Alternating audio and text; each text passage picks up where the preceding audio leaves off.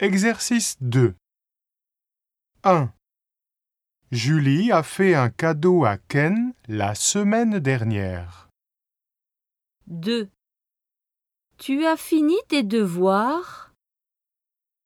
3. Eric est sorti avec son ami ce matin.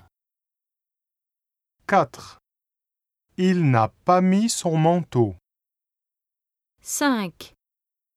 Vous avez lu ce roman? 6. Elles sont allées à la mer cet été. 7. Nous n'avons pas vu Ken hier. 8. Je suis né en 1992.